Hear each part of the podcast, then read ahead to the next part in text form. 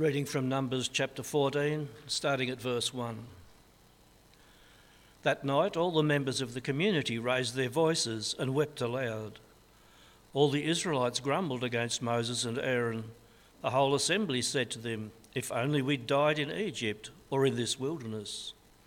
Why is the Lord bringing us to this land only to let us fall by the sword? Our wives and children will be taken as plunder. Wouldn't it be better for us to go back to Egypt? And they said to each other, We should choose a leader and go back to Egypt. Then Moses and Aaron fell face down in front of the whole Israelite assembly gathered there. Joshua, son of Nun, and Caleb, son of Jephunneh, who were amongst those who had explored the land, tore their clothes and said to the entire Israelite assembly, The land we passed through and explored is exceedingly good. If the Lord is pleased with us, he will lead us into that land, a land flowing with milk and honey, and will give it to us. Only do not rebel against the Lord. Do not be afraid of the people of the land, because we will devour them. Their protection is gone, but the Lord is with us. Do not be afraid of them. But the whole assembly talked about stoning them. Then the glory of the Lord appeared at the tent of meeting to all the Israelites. The Lord said to Moses, How long will these people treat me with contempt? How long will they refuse to believe in me, in spite of all the signs I've performed among them? I will strike them down with a plague and destroy them, but I will make you into a nation greater and stronger than they. Moses said to the Lord, Then the Egyptians will hear about it. By your power you brought these people up from among them. They will tell the inhabitants of this land about it. They've already heard that you, Lord, are with these people and that you, Lord, have been seen face to face, that your cloud stays over them, that you go before them in a pillar of cloud by day and a pillar of fire by night.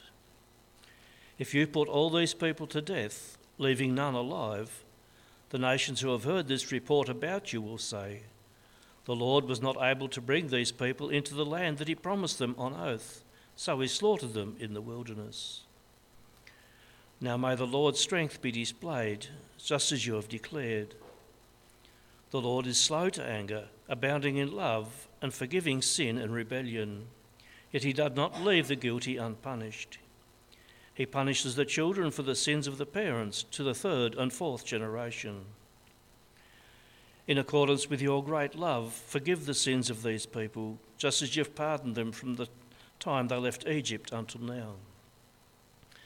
The Lord replied, I have forgiven them as you asked. Nevertheless, as surely as I live, and as surely as the glory of the Lord fills the whole earth, not one of those who saw my glory and the signs I performed in Egypt and in the wilderness, but who disobeyed me and tested me ten times, not one of them will ever see the land I promised on oath to their ancestors. No one who has treated me with contempt will ever see it but because my servant Caleb had a different spirit and follows me wholeheartedly, I will bring him into the land he went into, and his descendants will inherit it. Since the Amalekites and the Canaanites are living in the valleys, turn back tomorrow and set out toward the desert along the route to the Red Sea. So for our reading.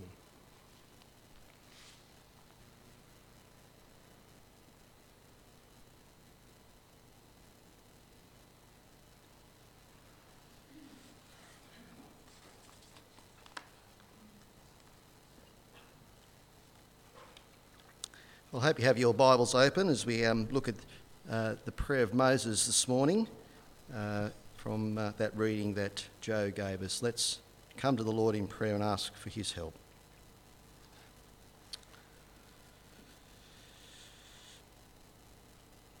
Loving Lord and Heavenly Father, you are always more willing to hear than we are to pray. Please grant to each one of us prayerfulness. As we come to know who you are more and more, may we draw near to you, praying aright for the needs and situations of others. We give you thanks that as we come to you, we have one who knows our needs even before we ask, who pardons sin, who is just, who is able to answer our prayers. We have one who is our perfect intercessor before our God and Father. Please may you take and use these minutes we spend together now in your word to build our confidence and our need to pray. In Jesus' name, Amen.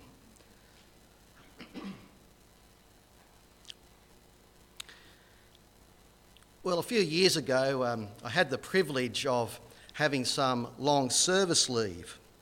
Uh, we took about three months, and uh, my family flew to England. But uh, when we arrived, we stopped uh, there at Heathrow and uh, we were asked to wait as uh, officials there assessed our suitability to go into the country. Now, there were two concerns about this. The first concern was uh, our children being out of school for three months, because in the UK, there's a very strict policy that children must be in school.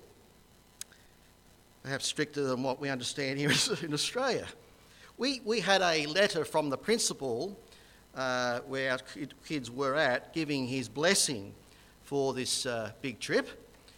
So that was the first concern. The second concern was some answers that I gave to the authorities at the desk there where you hand over your passport.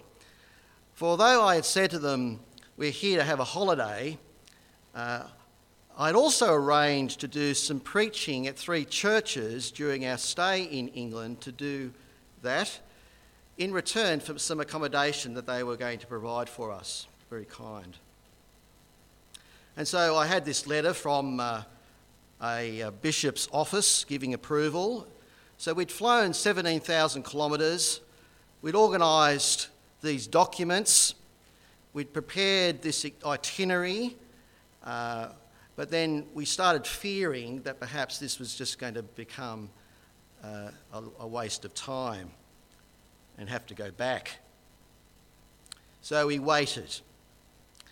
And uh, we were sort of starting to think that we were going to become a border security episode. You've seen that sort of thing? That was what it was like, you know. There we are. Where are the cameras? You know, this is it. Um, but then, right at that moment, Kathy reminded us that we should pray, which was a good thing to do. And so we began to pray there in Heathrow Airport. And after about 20 minutes, uh, customs fellow came through one of the doors there, and uh, much to our relief, we were allowed to enter. Well, what do you do when you face major difficulties or challenges that just seem beyond you? Like at Heathrow that night, we began straight away to fear we wouldn't get in. And that reading we had from, uh, from Numbers 14 this morning that prayer of Moses was for the nation of Israel. We've started this new series about the prayers of the Old Testament saints, and uh, like Abraham's prayer from Sod- for Sodom in Genesis 18, we have here Moses interceding for Israel. And his prayer arises from the failure of the people to believe. How the Lord had led the people out of slavery in Egypt, showed them again and again his power to deliver them, went with them as they journeyed on their way to the promised land that he had promised to Abraham. But on 10 occasions, the people in that two year journey after leaving Egypt had failed to listen. They rebelled against the Lord. And so here they are, the people of God, on the plains of Kadesh in the desert of Paran, with the land just ahead of them. They choose to believe the majority report of the 10 spies that Moses had sent into the land to spy out the land and come back and give a, an account. Their report was a bad one. It was a land flowing with milk and honey. It was a land of great wealth. You could enjoy the finer things there. But the ten spies also said that the land devours the inhabitants. The land is a land of the giants. That the cities were large and heavily fortified. It all just seemed too difficult to get in. And even though the people also had a minority report from the two spies urging them to go in at once and take the land, fear had gripped them. The people preferred to return to a world of bondage rather than believe a word of blessing. Made the Lord of life and hope one of death and despair. And so we read in the passage that they all cried aloud, they wept aloud all night, they grumbled against the Lord, the appointed leader of Moses. We should have died in Egypt. What on earth are we doing here? What were we thinking about? Why is the Lord bringing us into the land to die by the sword? Let's choose another leader and go back to Egypt. the one final push, that was all that was needed. The destination in sight, and they just want to give up.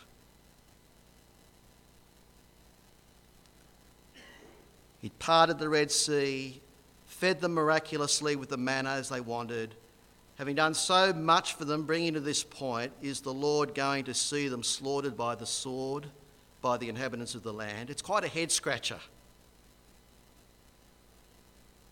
Rejecting the salvation he'd given them.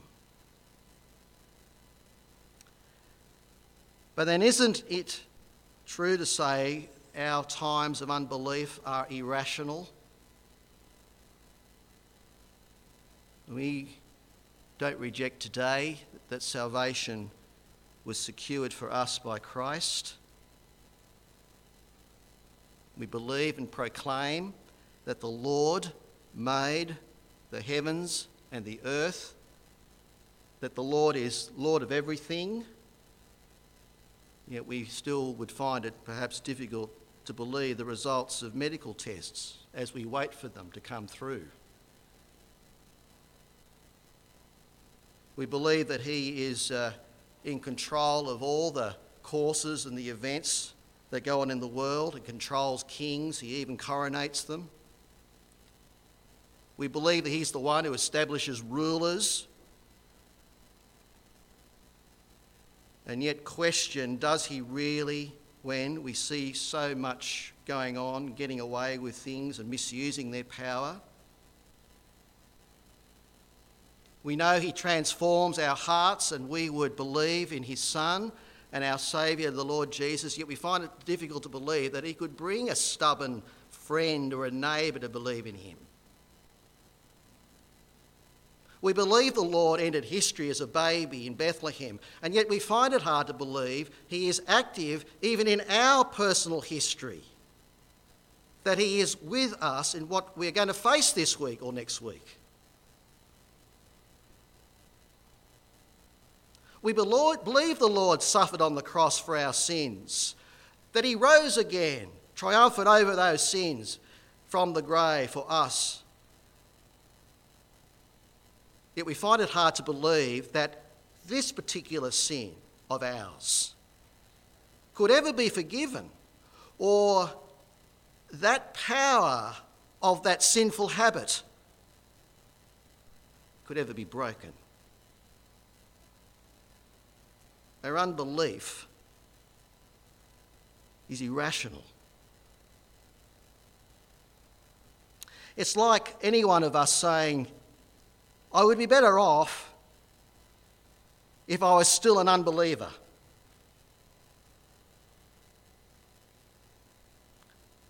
Well, the people fail to believe. And there are Moses and Aaron face down, face planted on the ground before the people. And Joshua and Caleb just rent their clothes in grief because of the people and attempt again to convince them to enter the land. Instead of the land devouring them, Israel and the Lord will devour those giants and occupy their land. Do not fear. Do not rebel against the Lord. The Lord is with us. And what happened? The people pick up rocks to stone them. As the glory of the Lord appeared at the tent of meeting, as the Lord spoke his threat to Moses How long shall I put up with these people? How long will they not believe in me? I'll dis- disinherit them and make a greater nation through you, Moses. You know, if you've got your Bibles open, you'll see that the Lord describes them not as my people, but this people. He'd be perfectly just to just wipe them out without a single word uttered to Moses. But this is all part of the plan of God to get Moses to pray. For without this prayer, without this intercession, the people might have perished. His prayer appeals firstly to the God's glory. Verse 13. God's reputation among the nations. Just follow it with me as we look at it again. Then the Egyptians will hear of it. You, for you brought up this people in your might from among them, and they will tell the inhabitants of this land. They have heard that you, O Lord, are in the midst of this people. For you, O Lord, are seen face to face, and your cloud stands over them, and you go before them.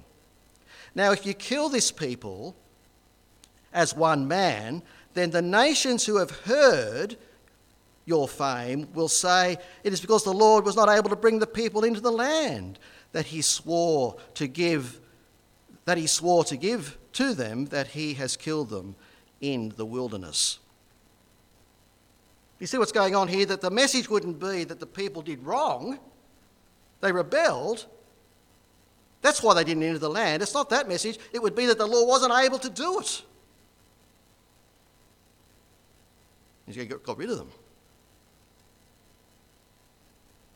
And at this point, we might ask how much the Lord's reputation and glory motivates our prayers. Why do we ask the Lord to respond to our prayers? Is it not for his name's sake to receive the glory he deserves? Why do we ask him to change our neighbour's heart towards him? Is it that the Lord is glorified by another soul who understands the wonder of his grace? Why do we ask Him to strengthen our churches and add new people to them? Is it that we more fully declare His praises and worth?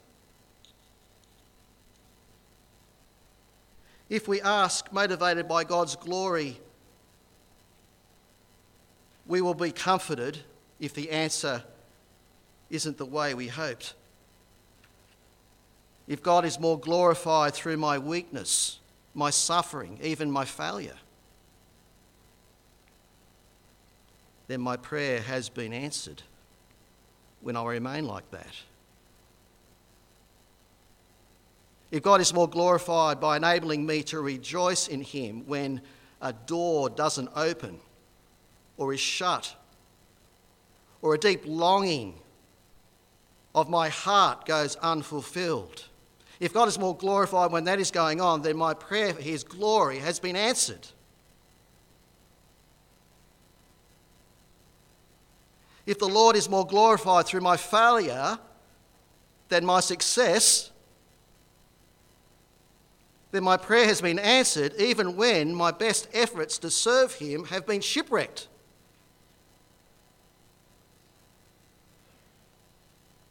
If the Lord is my servant,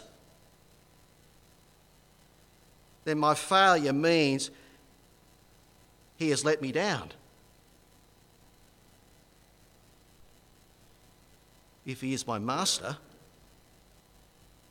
who does all good things for me and for his glory, then I know he has a good purpose, even in the worst of circumstances. Moses' prayer appeals to God's glory. And the prayer Moses brings appeals to God's mercy. So look with me at verse 18. The Lord is slow to anger and abounding in steadfast love, forgiving iniquity and transgression. He will by no means clear the guilty, visiting the iniquity of the fathers on the children to the third and the fourth generation. Please pardon the iniquity of this people according to the greatness of your steadfast love, just as you have forgiven this people from Egypt until now. Pardon them, cries Moses, just as you have before, but not at the cost of justice.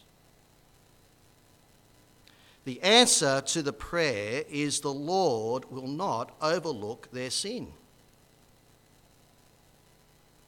He will continue his relationship with his people. But the original group going out of Egypt would not get in. They would get what they desired, and they would die in the wilderness. Would they rather go back to Egypt? Well, so be it.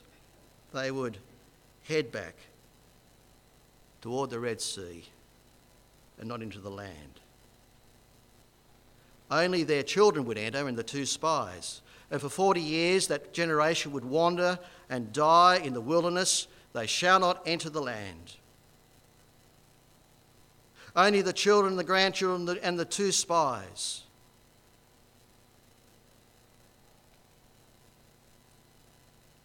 They were not all destroyed.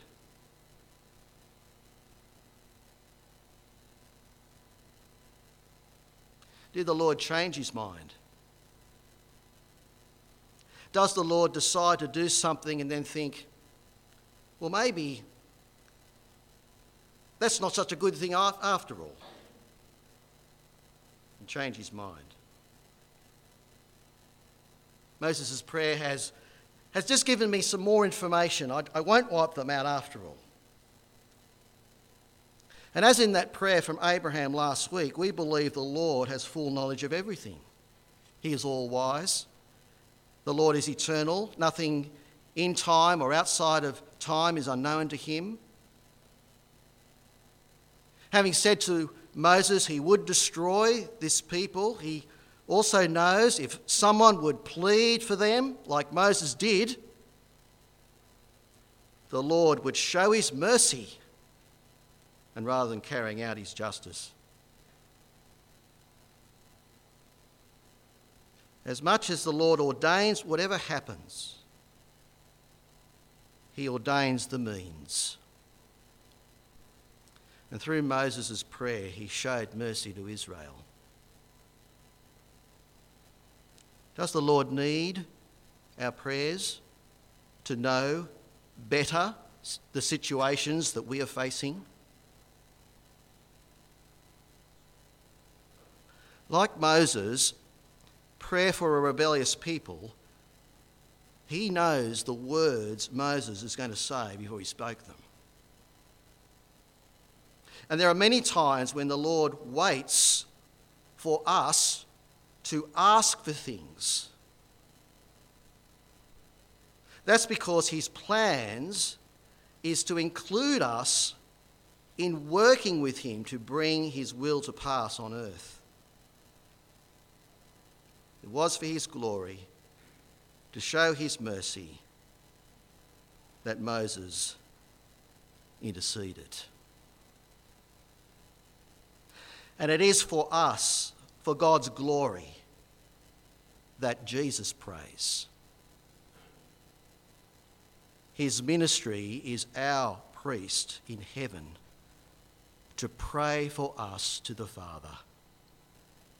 For as the Lord redeemed Israel from Egypt by blood, our Lord Jesus has redeemed us through his blood. Our journey is to the promised land, where Jesus has already entered. who is with us as we journey. The Lord, by His Spirit, the people of God to whom you belong.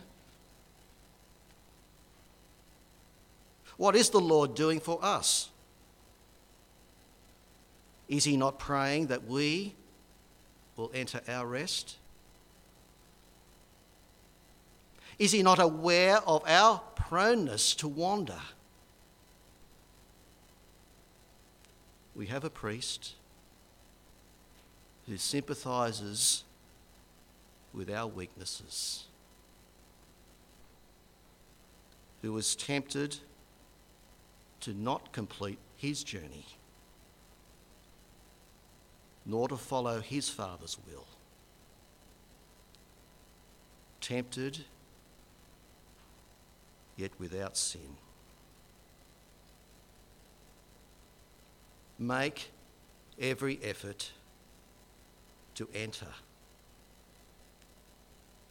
What happened to Israel at Kadesh Barnea? They fell away. They gave up. They feared. They didn't believe. It is like an imaginary Christian who is nearing the end of their life. You might expect them to be confident in hope, the hope that Christ gives. But imagine them saying, You know, I wish I'd never been a Christian. I wish I'd never followed the Lord.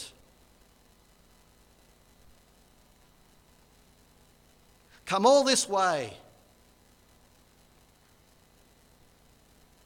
That's what they've done. Only to give up, never make it. As Christ, who ever lives to intercede for us and pray, we are to draw near to him, knowing that he is our merciful Lord. Draw near confess guilt, confess lack of trust, and times of grumbling against Him. Draw near daily and see how He answers our prayers to give us help in our time of need. There is a throne of grace where Jesus, our mediator, prays that we won't fall away but, we will, but he will bring us completely and eternally home. Draw near and see how the Lord uses your prayers in his wisdom to see you and others you pray for complete the journey.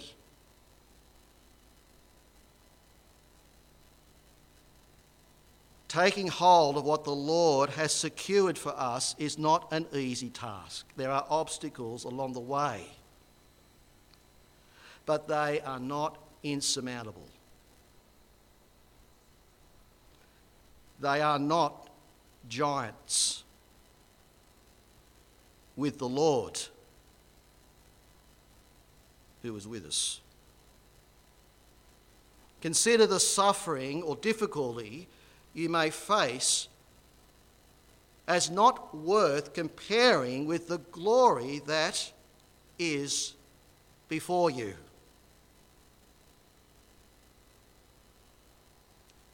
It is not time to turn back.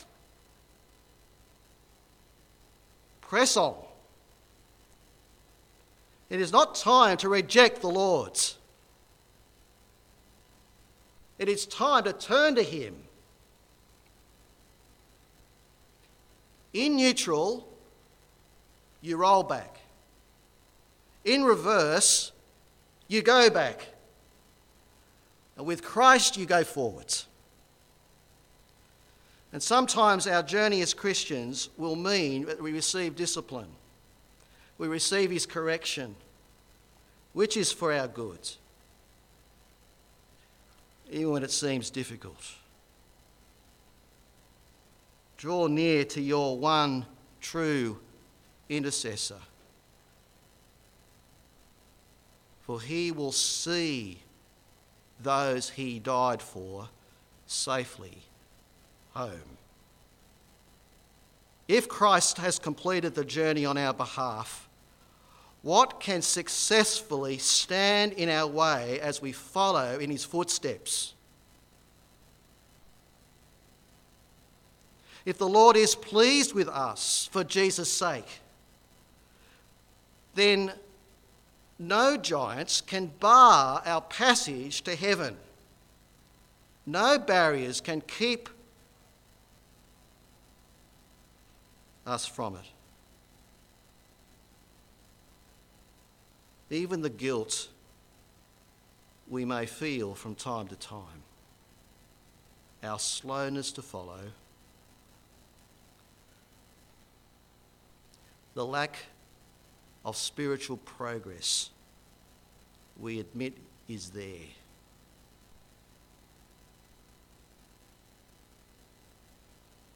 Unbelief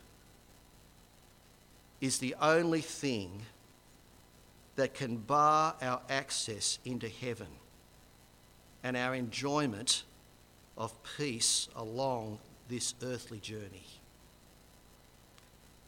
Yet our Lord is with us. He is walking every step, praying for us, interceding on our behalf. You've come this far. Consider what He has done. Consider what He is doing. Draw near to Him. And don't lose heart.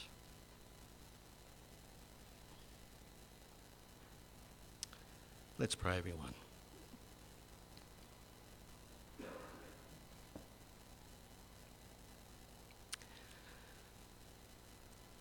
All the scriptures are for our good, and the warnings are there for our good as well.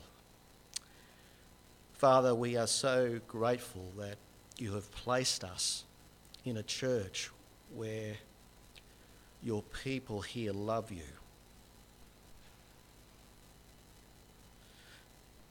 Would follow you no matter what. But the warning is there that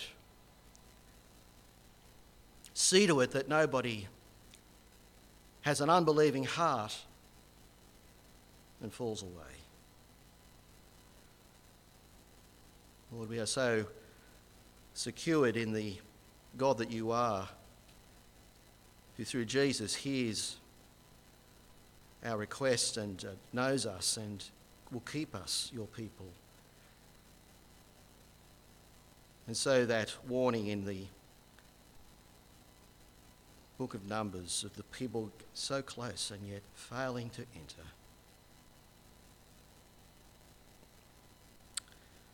Lord, Lord, would you would you use our prayers for your glory, our prayers for your mercy, that we might indeed be kept and press on daily, following you on the path you've marked out. And help us, please, to bear witness to this uh, great journey as we seek to reach people who may indeed find the security and, and understand the promise found in Jesus for them.